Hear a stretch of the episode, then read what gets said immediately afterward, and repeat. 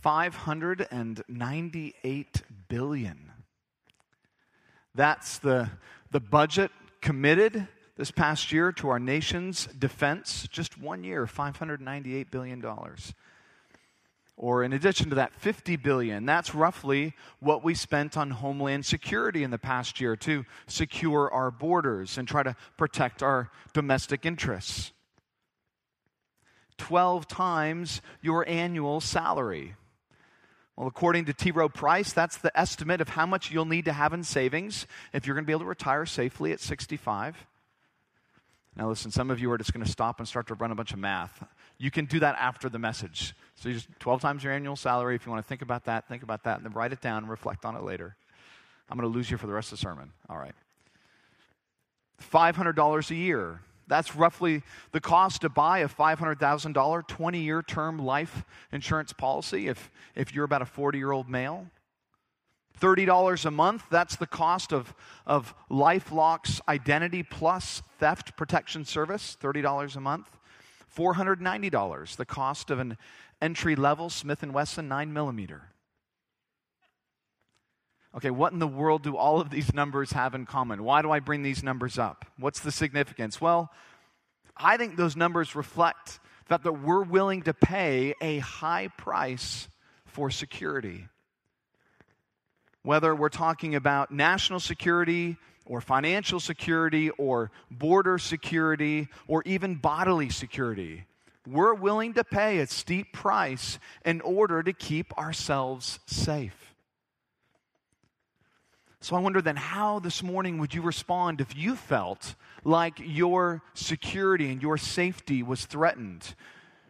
You know, how would you respond? Where or whom would you turn to? Right? Where would you go? To help us think through some of these questions, I want us to turn in our study uh, back to the book of 1 Samuel, 1 Samuel chapter 8. This morning, if you're using one of the Bibles provided in the, in the seat back before you, you should be able to find that on page 230. Again, page 230 if you're using one of the Bibles provided there and the seat backs before you. But if you're just joining us, you're coming into the study, we're a number of chapters in, just to bring you up to speed. In the opening chapters of 1 Samuel, Israel is really pictured in spiritual shambles, right? Her, her head priest is old and incompetent. His failing eyesight is just a, a telling picture of the kind of spiritual blindness that hung like an impenetrable fog over Israel. His dissolute sons preferred wine and women over genuine worship. Israel, in the first few chapters, looked irredeemable. And yet, after 20 years through chapters 4 and 6 of being really humbled and humiliated, in chapter 7 last week, Israel, under Samuel's leadership, turns with a heartfelt contrition back to the Lord. And for the first time in the book, Israel seems to repent of her wayward ways. And the Lord then responds to his people's cry with a great thunder. He repels the Philistine invaders and he restores Israel to the lands that she had lost and so we closed last week in chapter 7 with this beautiful image of God's people living under his loving rule. It's really a picture of Eden restored. All right, there's just one problem. All right, you've got this wonderful leader in Samuel, but of course, no, no leader lives forever. And Samuel's growing old, and with the passing of time, we begin to see that Israel's enemies, after getting routed, well, they're, they're becoming restless again. They're gathering again at the borders. And in the midst of this increasing uncertainty at home and, and the growing hostilities abroad, how is Israel going to respond? Who will they turn to? Right, what should that teach us? All right, we're going to look into chapter 8 to find out. And I'm just going to, so we're going to walk through the text and we're going to hit some points as we go through. And I think the first thing I want us to see in these first few verses point one spiritual problems require more than political solutions. Spiritual problems require more than political solutions. We're going to think about that as we walk through verses 1 to 9 of chapter 8. So we pick up the story, chapter 8, verse 1. Again, spiritual problems require more than political solutions. Chapter 8, verse 1 When Samuel became old, he made his sons judges over Israel. The name of his firstborn was Joel, and the name of his second, Abijah, because they were judges and I should say, and they were judges there in Beersheba. Okay, so we pick up the story there in verse 1. We go through verse 2, and that opening expression gets our attention when Samuel, when he became old.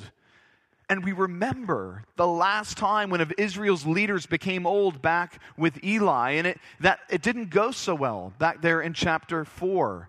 Right? But Samuel's a godly man. Certainly, he has two godly sons. We would be led to believe that by their very own names. Joel, which means Yahweh is God. Abijah means my father is Yahweh. So he's becoming old, but we have these names of these wonderful names of these sons. But then we come to verse 3, and we read in verse 3 Yet his sons did not walk in his ways, but turned aside after gain. They took bribes and perverted justice. And right there we stop. We're like, oh no, we're right back to where we were in chapter 2. And then all the elders, we read in verse 4, all the elders of Israel gather together. They come to Samuel at Ramah and they say to him, Behold, you are old, and your sons do not walk in your ways. They do not walk in your ways. Once again, Israel's aged leader is being succeeded by his own scandalous sons. And when it says, just to be clear, they turned aside after gain, that doesn't mean that Samuel's sons left the ministry to pursue a career in banking. That's not what's being pictured here at all. Rather, it means they sought dishonest, they sought unjust gain by taking bribes and by perverting justice. Under these two sons, justice was for sale. And yet, this was strictly prohibited by God's word to his people. Back in Deuteronomy 16, we read that you shall not pervert justice, you shall not show partiality, you shall not accept a bribe. For a bribe blinds the eyes of the wise and it subverts the cause of the righteous. You see, the Bible is deeply concerned with this whole notion of justice. It recognizes, the Bible does, there is such a thing as right or wrong, as truth and error. And the Bible calls out falsehood very clearly. And it's why Christians, those who bear God's name, made in his image, we should be among the most sickened by those who would make a mockery of just laws, especially as Patterson was praying at the expense of, of the powerless and of the weak. It's why, of all people, we have to stand for right against wrong, for truth against error, whatever it may cost us. And yet, Joel and Abijah were more interested in lining their own pockets than they were here in chapter 8 with pursuing justice. In Israel, justice was open to everyone, Kind of much like the Ritz Carlton, right? If you've got the money, you can pay for it. So, how did we get here? Right? How did we get to this place in the beginning of chapter 8? Because Samuel, he's represented in every way as a faithful man, he has impeccable character. We're given no reason to conclude that this wouldn't have transferred to his parenting as he cared for his sons. Surely Samuel would not have sent openly scandalous sons to, to sit on the bench there in Beersheba. And just a word to parents. You know, back in chapter 2, I was pretty hard on Eli. I think he was a delinquent priest and he was a delinquent parent. And he did, he did not cease his son's activities. He was complicit in what they did. His warnings were too few, his warnings were too late. For him, we said, blood, remember, ran thicker than biblical devotion. And it was a stirring reminder, Eli was, tragically, of how we ought to think very carefully of, of raising and being diligent with our own children, that they might avoid the fate of Hophni and Phinehas. But I want you to notice, even here in chapter 8, that impeccable character, Right? Careful parenting, which presumably, given the godliness of Samuel, he would have exhibited, that doesn't save Joel and Abijah. Right? Holiness isn't hereditary. We can't pass it on like we pass on our last names. You know, children, right? They're not widgets that come off some assembly line right? You input in, input in, input in, and then out pops this very godly, righteous little child. The hearts are far too complex for that, they're too twisted for that. If you have wayward children this morning, if you've got wayward children as a parent and you're broken over them, the temptation is always to play the, you know, the what if game. What if I had spent more time with them? What if I had been more diligent to discipline them? What if I was a bit too strict and I crushed their spirits?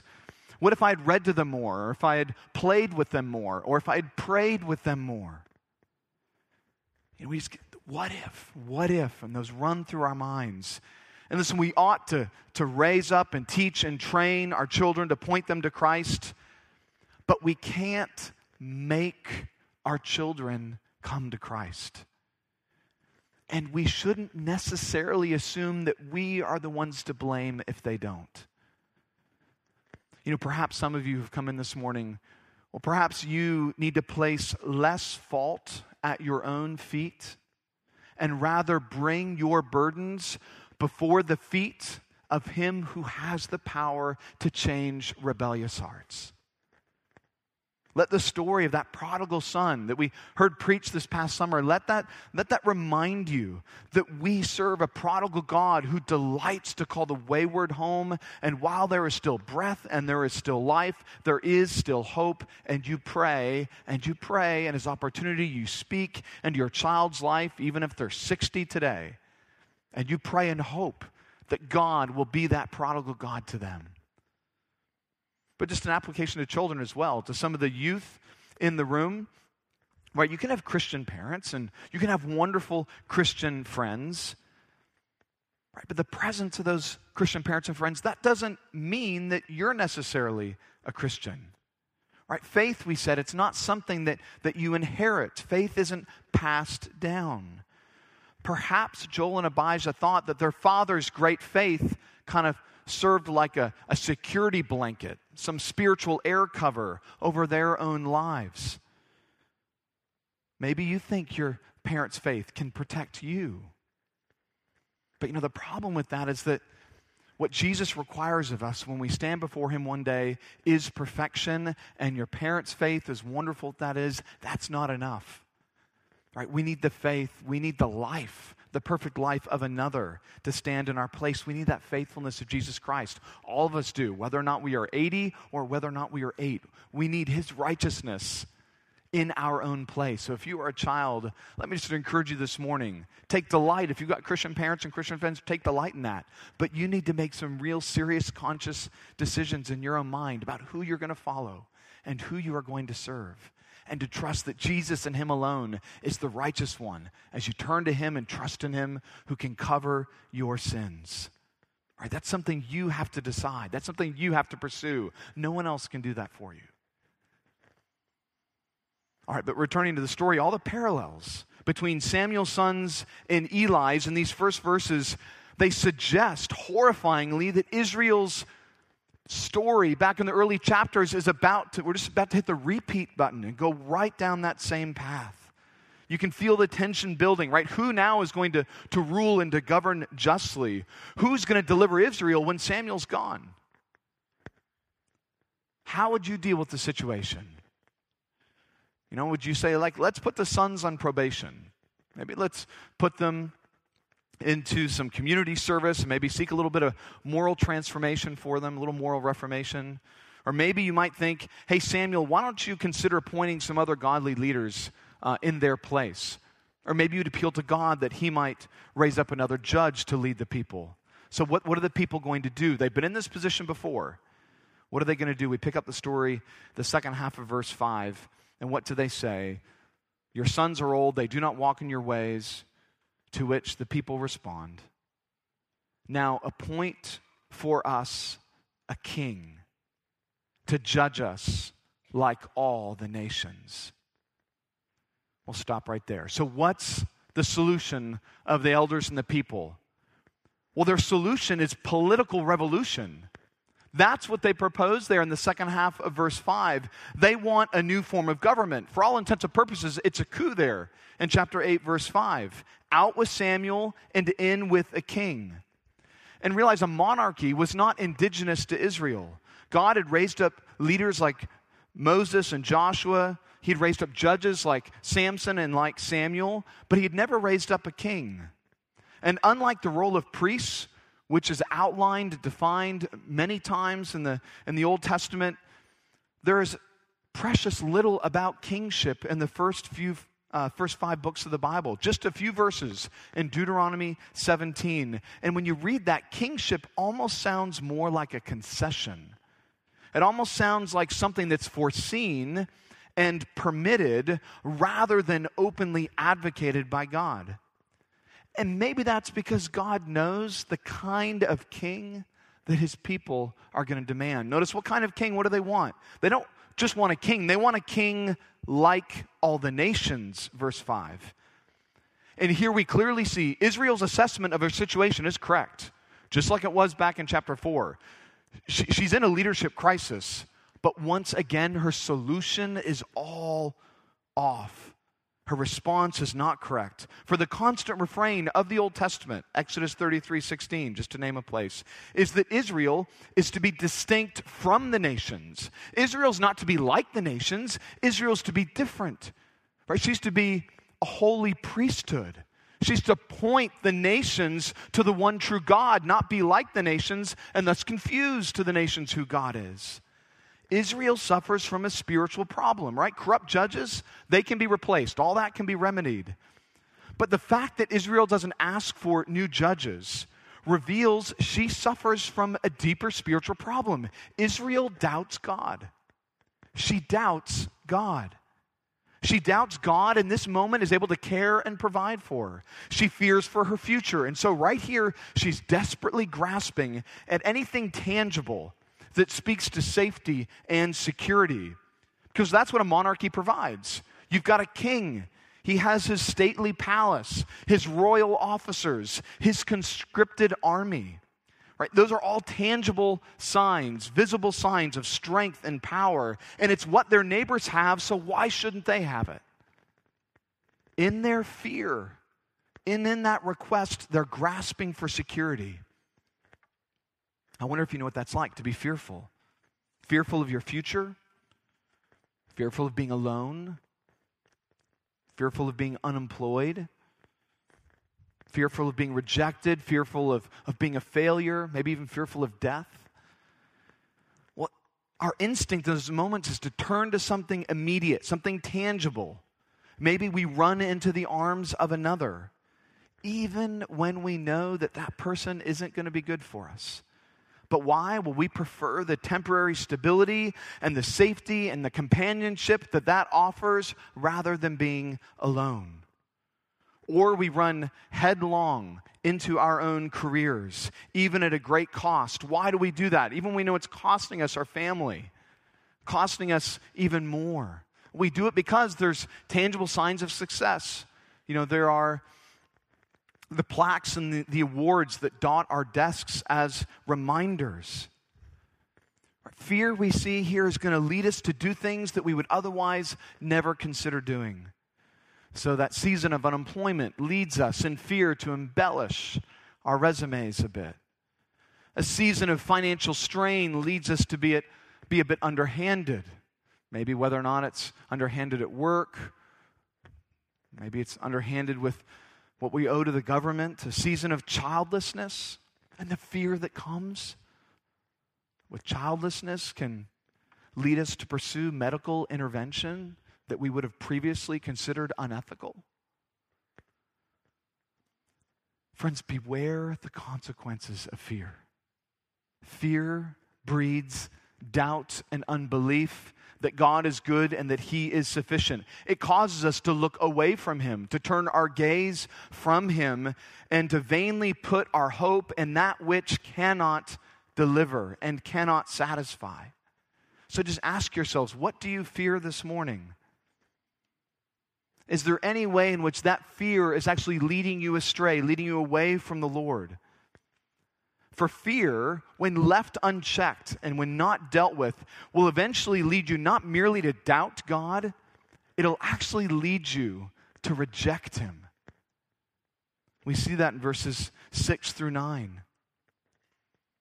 They've asked for a king like the nations. We read in verse 6 But the thing displeased Samuel when they said, Give us a king to judge us. And Samuel prayed to the Lord. And the Lord said to Samuel, Obey the voice of the people in all that they say to you, for they have not rejected you, but they have rejected me from being king over them. According to all the deeds that they have done, from the day I brought them up out of Egypt, even to this day, forsaking me and serving other gods, so they are also doing to you. Now then, obey their voice. Only you shall solemnly warn them and show them the ways of the king who shall reign over them. Did you catch that line in verse 7? They have not rejected you, Samuel, but they have rejected me from being king over them. Israel rejected God under the guise of a new government. It's chapter 4 right? All over again. Except this time she's not substituted trust in God with the ark, she's substituting it with the monarchy. But the heart issue with Israel is all the same as it was in chapter 4. She doubts God's care for her. She doubts that God has her back. She has forgotten the promise that He made in Deuteronomy 31 6 Be strong and courageous. Do not fear, or to be in dread of your enemies, for it is the Lord your God who goes with you. He will not leave you or forsake you. Fear, at its core, is always a struggle for faith. It's always a struggle for faith. When we give in to fear, part of what we're doing is we're giving up on faith.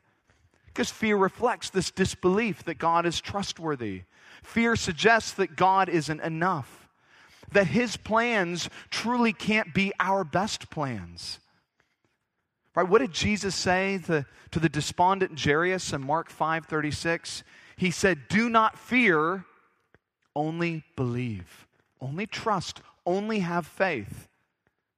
God had the power to deliver his people in 1 Samuel just in the same way he had the power to raise Jairus' daughter from the dead.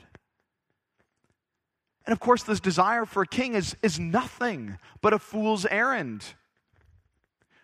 We know that as we read it, as we reflect on these chapters, it's nothing but a fool's errand. Why? Because Israel already has a king. God is her king. God is her king. That's what Israel should have known. I mean, what is chapter 7 all about? Yes, it's about Israel's repentance it's about our deliverance and restoration. It's about those things. But in the storyline of 1 Samuel, chapter 7, the point of it is that Israel without a king is perfectly capable of dealing with her enemies. She didn't need a king. Did a king deliver? And did a king's army deliver the plagues to the people of Egypt back in Exodus? Was that the work of a king and his army? Well, of course not. Did a king and his army defeat Pharaoh at Red Sea? Did a king and his army perform that daring nighttime raid deep into the heart of Philistia to capture the ark and to bring the ark back to Israel? No, it was two cows. They didn't need a king and an army to do these things. Did a king thunder from heaven and rout the Philistines before their very eyes back in chapter 7? No, God did all these things. He is their king. That's what they should know. That's what this whole testimony and story has been about. And yet, they reject him. I mean, even the Ebenezer stone, think back to chapter 7. It was a monument. That Ebenezer stone, a monument to be a reminder that God will always meet the needs of his people, he will deliver them. That Ebenezer stone, that reminder, and the very next chapter, they've already forgotten, which makes the monarchy and its request here nothing more than a monument to man's own rebellion. They had that Ebenezer stone as a monument to God's faithfulness. Now they establish their own monument in monarchy, and it's their own rebellion. They reached for a political solution to a spiritual problem, and we're going to see throughout the book the costs are going to be catastrophic. My friends, let this just be a warning to us. Spiritual problems require spiritual solutions. And yet, how often in our own lives, when we confront spiritual problems in our own hearts, how often do we, do we seek to substitute a spiritual solution for, for a worldly solution? Right? So we fight our own discontentment with our lives, with our lot. We, can, we, we confront that and we fight it, and maybe we fight it with material stuff, thinking the things of this world will somehow satisfy. Or our affections for God have waned, and so we resort to some gimmicks or some religious chicanery, just something that we think might temporarily meet our own needs. I mean, Israel needed to look back to God, but instead she looked to a new form of government. And even there, I wonder how much different we can be from Israel. You know, many of us, we rightly fear the direction of our own nation. I'm not going to get into a political commentary, but the debates were hard. They were hard to watch. And we, we look, and we look to SCOTUS, uh, you know, the Supreme Court of the United States, um, or we look to the Oval Office, and we think, okay, there's our solution. That's what we need change. And yet, just this week, Chris Sutterfield sent me a, a, link to some research that had been done by Lifeway of the Southern Baptist Convention, by Ligonier Ministries with R.C. Sproul.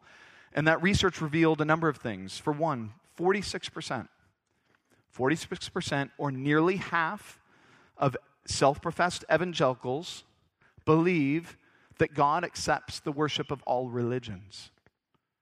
Christianity, Judaism, Islam, all of them. He accepts them all. Nearly half of evangelicals, according to this research, 52% believe that by our good deeds, we contribute to earning our own place in heaven. 52%. Of evangelicals that attend church, and presumably these are going to be your more committed, of your more doctrinally thoughtful evangelicals, 48%, again, about half, 48% see no sin in sex outside of traditional marriage. Friends, the numbers in that study just keep going and they tell a tragic tale. And we can reclaim, like SCOTUS in the Oval Office, but with basic theological confusion, like those stats just reflected, what lasting impact do we honestly think any political solution is going to have? Did God write in Ephesians 3 that the wisdom, his wisdom, would be, would be known and be made manifold to the rulers and authorities in the heavenly places through the Oval Office? Did he say that wisdom is going to be made known through a presidency, through any political means? No, he said it was going to be made known through the church. And yet our churches are so obviously desperately confused on the very things of what it means to, to be a Christian, to believe the gospel. No political solution is going to help with that. I would suggest that our political chaos is, is, is actually not the result, or I should say, it's not the cause. Let me put it this way confusion in politics reflects a deeper and more dangerous confusion that begins in the pew. That's what we have to, that's what we have to remember in these times. Our spiritual confusion, not the result of our political crisis. I think it's actually the cause of our political crisis. And our churches suffer from spiritual problems and until those problems are addressed, until people understand that actually God does it all from beginning to end. When Jesus said, It is finished, he wasn't just kind of pretending. He was meaning by his death, he had done it all. His righteousness for ours. Until we grasp basic things like what does it mean to be saved, again, political solutions will do little, little good. And this is a lesson that Israel's going to have to learn, that sometimes we must learn. And that brings us to our second point. All right, second point rejecting God's rule for self rule results in slavery. This is going to be verses 10 to 18. Rejecting God's rule for self rule results in slavery.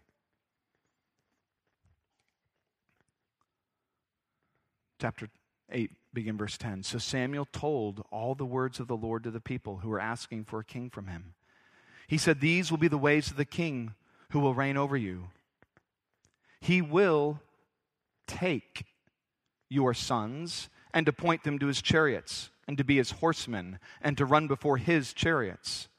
And he will appoint for himself commanders of thousands and commanders of fifties, and some to plow his ground and to reap his harvest and to make his implements of war and the equipment of his chariots.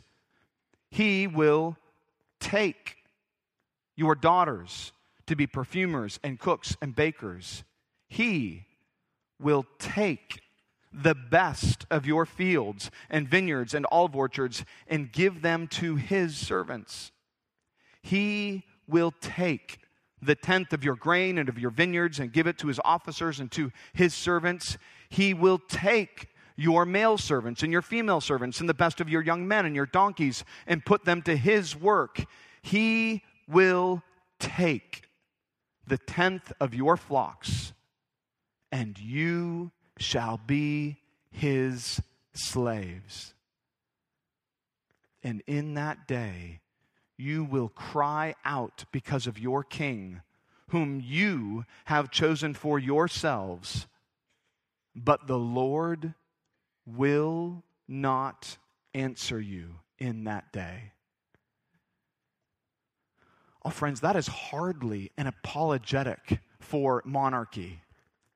Right? Israel is going to pay dearly for this demand to have a king like the nations.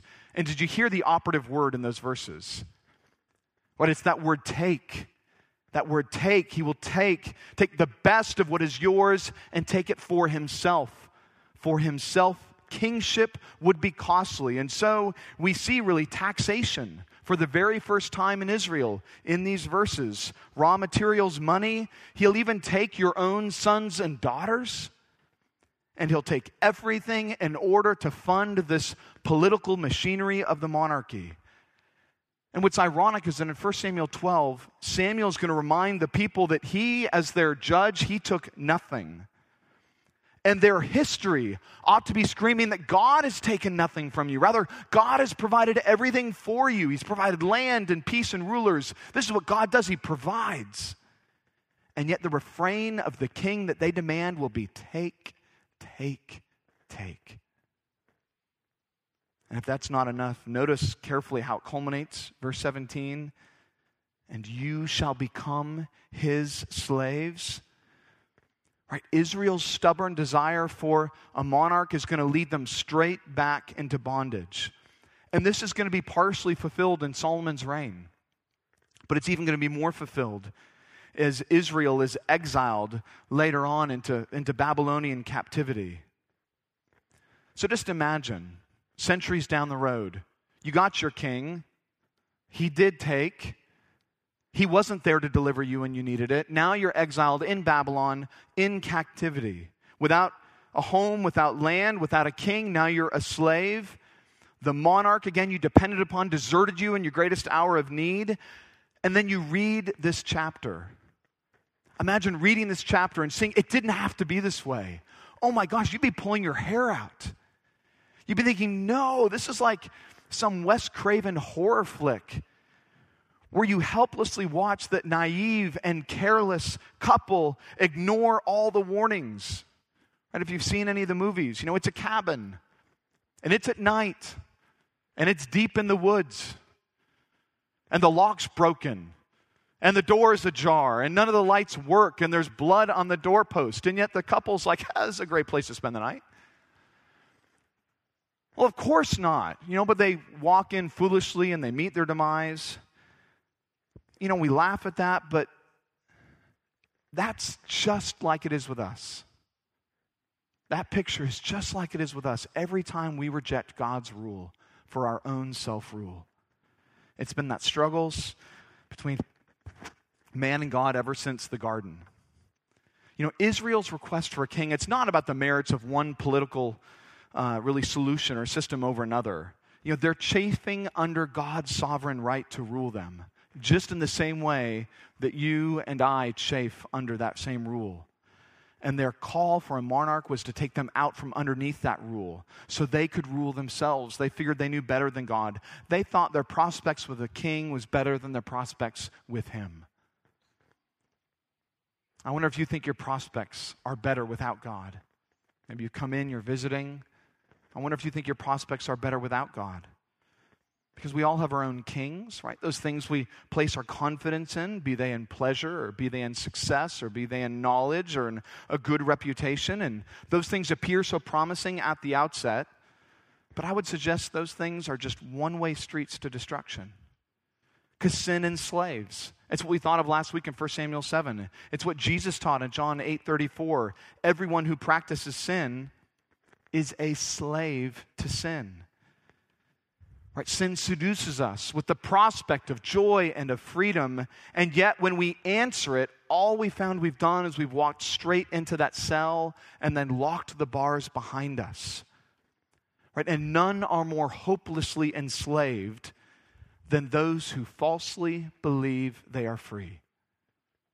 And if that's you, just reflect on that for a moment. Do you believe you're free? I wonder if you have the power to not do those things that you think you shouldn't do. I wonder if you feel you have the power to do those things positively that you know you should do. Or do you just believe, hey, I am who I am? I've sort of given up on the whole prospect of change. Well, the wonderful thing about Christianity is that this God actually changes people from the inside out. And he can bring about change, genuine change, such that those things that you don't want to do, you don't have to do. Not that the battle's over, the war still wages, but that power is there. And to do those things positively, you know you should do. That's the one. He is the one who can set you free. For there on the cross, another king of the Jews would come. But this king who comes in the New Testament isn't one who comes with that refrain of, of take and take and take. He would not come to be served, but to serve and to give his life as a ransom for many. Jesus paid that price by becoming a ransom for sinners. And there at the resurrection, defeating sin and death, so that all who would trust him would no longer be slaves to sin, but slaves to righteousness, to his good reign. You can be freed from your bondage to sin by turning from it and trusting in him with all your heart. And it's that simple. And he can deliver you, he can genuinely change people.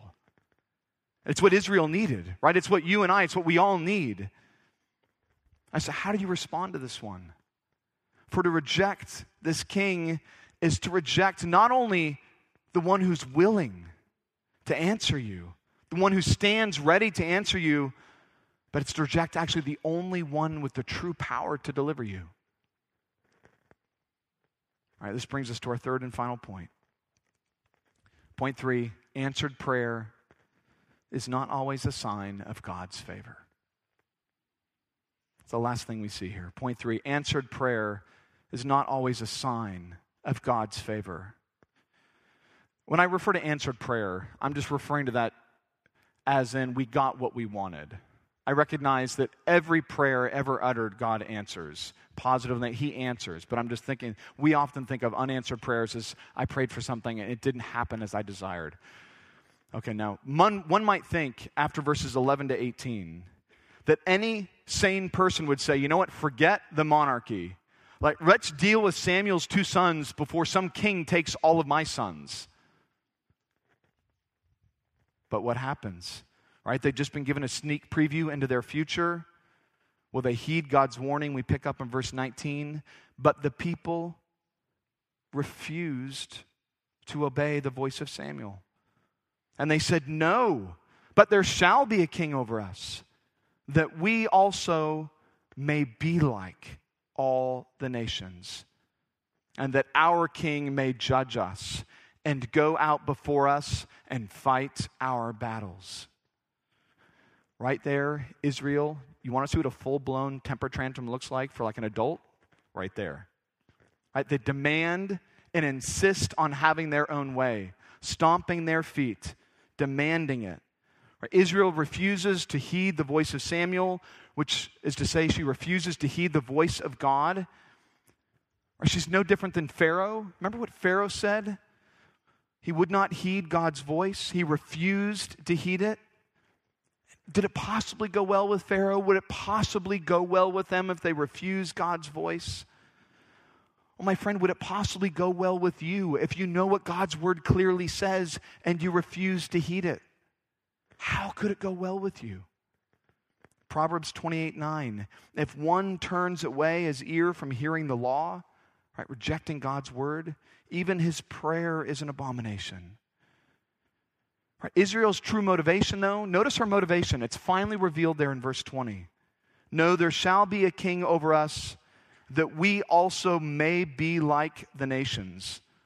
Notice that they don't just want a king like the nations, they themselves want to be like the nations. You know, the pressure to conform was just too great. You can say Israel gives in to that peer pressure. She wanted the respect of her own neighbors. Israel wants to be taken seriously on the world stage. They don't want to be the laughing stock of the land with some, with some old judge again and his, his incompetent and delinquent sons. They don't want to be that people. And I wonder if you feel that pressure, that same pressure to conform, the pressure to fit in, the pressure not to be the butt of another's joke, you know, another's ridicule. I was thinking about even thinking about this this weekend. My wife and I were at a small community event this past weekend. It was held by local business downtown, and it was kind of a gathering of um, of art artists and architects, sort of educators, like a, the creative class, like the young intelligentsia, if you will, of Fayetteville. All the gathering down there, having time talking, greeting. I'm meeting a lot of people I don't know, and about five minutes in, it just occurs to me, oh my word! Like I'm looking around these people. If they only knew what I believed if they only knew what I believed about heaven and hell, if these people only knew what I believed about gender and sexuality, right, they wouldn't have a category for it. I would be summarily dismissed. And so the pressure in that moment is like, well, I can just sort of step back from these things. I don't have to bring these things up. I don't have to talk about these things. I don't have to let these things define me. Yes, I'm a pastor, but right now I'm just out at a community event. You know, I felt that same pressure to conform. And in their rush for acceptance, Israel feels that pressure to conform, and then she folds in fear. She folds in fear. That rush for acceptance, that futile grab for security. Israel forgot she had a king. She forgot that he had promised one with judges to rule over them. She forgot that she had one that had promised to fight her battles. Deuteronomy 7:21, you shall not be in dread of your enemies, for the Lord your God is in your midst, a great and awesome God. The Lord your God will clear away all these nations before you. Right, there was never an army the Lord couldn't defeat, never a foe too great for him. The undisputed heavyweight champion is in their corner. And yet they kick him out of the ring and they call up this untried rookie and think that somehow he is going to deliver them. Oh, we know it's not going to end well. But that's what sin does. It blinds us to the truth. It distorts reality. It tells us, right, God's not enough. He can't fight our battles. He's sitting this one out. He's not reliable. He's not going to pull through. We got to take matters into our own hand. But God has made himself plain, and Israel was without excuse. Right? They did not honor God. They did not give thanks to him.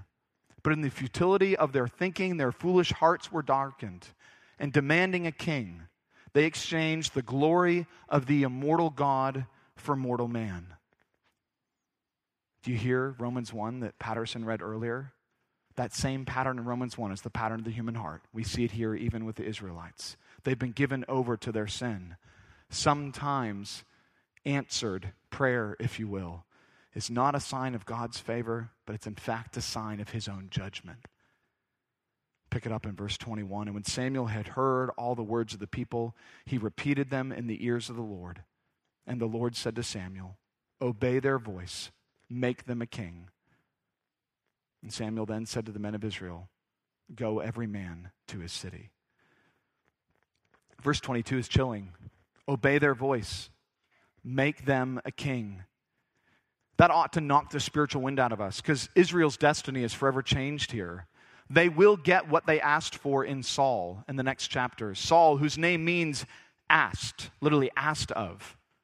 A king who's going to be, as we'll see, very physically impressive, but spiritually he's as blind as the pagans. He's a king like the nations. My friends, don't miss this truth. God's kindness God's kindnesses, they're often in the form of unanswered prayers. His kindness is often in the forms of unanswered prayers. And I recognize some of you may find me at the door and say, Hey, did you know that's a line in a Garth Brooks song? And I didn't know that until my wife told me, which almost ruined the point for me because I like country about as much as I like a trip to the dentist. But the point is still true. I'll give that one to Garth Brooks. The point is still true. God's greatest kindnesses are often in the form of unanswered prayers. You know, I know in my own life, I had my heart set on Stanford. Oh, I wanted to go. I didn't get in. Didn't get in. I ended up some East Coast school with a bunch of prep school kids that I didn't quite get. Wasn't the best four years of my life. It was fine, but you know what? It was that rejection and landing in a different place that led me to meet people that would lead me into a church that would help me think about ministry. I don't regret that. Very hard in the moment. or finishing college. I had a job with an investment bank, Hambrecht and Quist in San Francisco, all set on it, down to the final round of interviews. I may have told you a story. My roommate got it, not me. Oh, it was brutal. I'm going down interviewing for a firm in LA. I didn't want to work for that firm in LA, but just so happened that the woman who's now my wife, we weren't dating at the time, that she was in LA at the same time.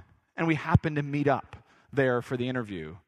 And that led to us being married. Do you think I regret the fact I didn't get the job in San Francisco?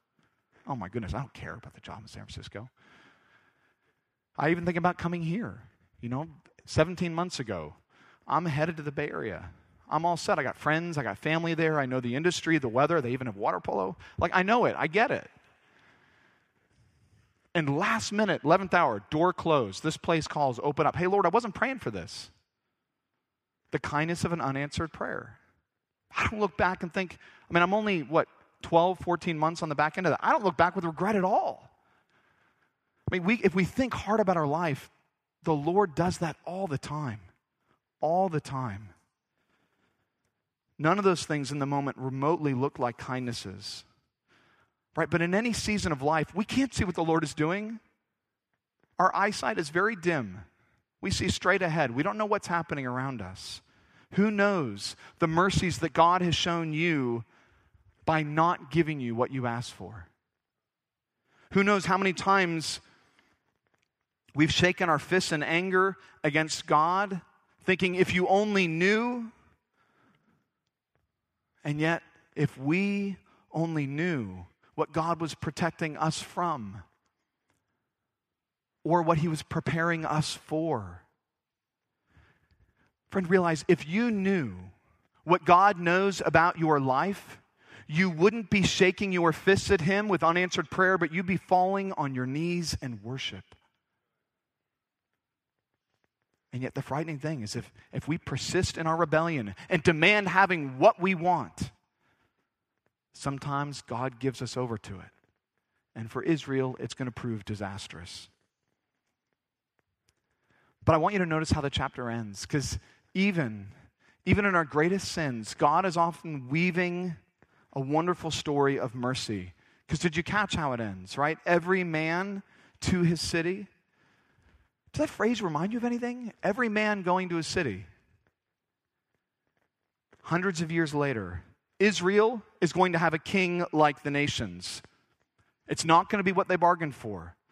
That king would be an oppressive Roman ruler who has taken everything from them. Israel, they're slaves of that king.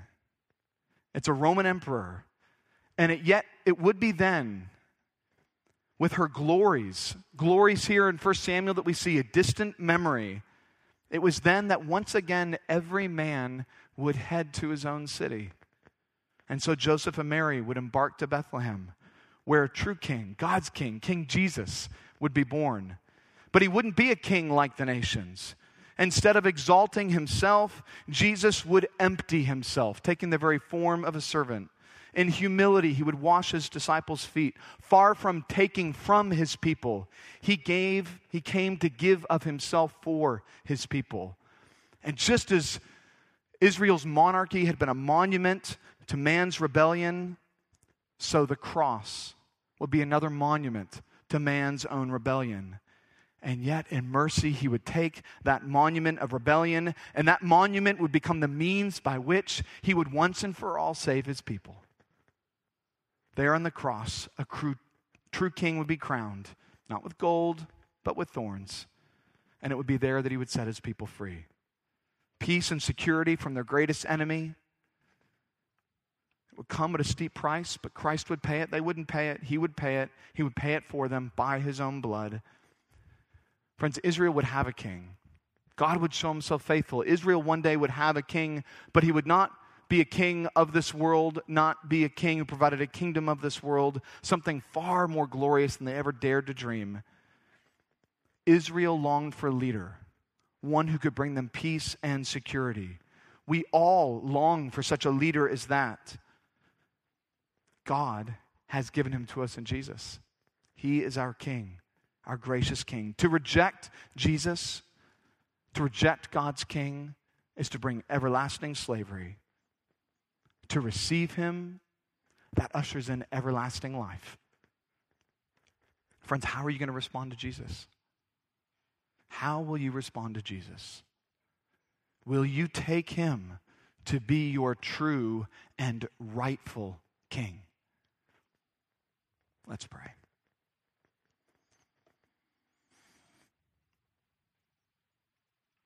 God, we praise you again for how patient you are with us. Once again, your people straying from your good word and your ways, demanding the very thing that will be their downfall.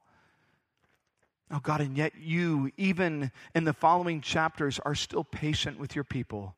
You do not walk away from them, you do not reject them, but you will again come and deliver them through Christ. Oh God, you are a faithful and a kind and a patient and a forbearing God. We pray that we would be those who would express faith in the one who is utterly trustworthy. Help us to do that even this morning and not give way to fear. In Jesus' name, amen.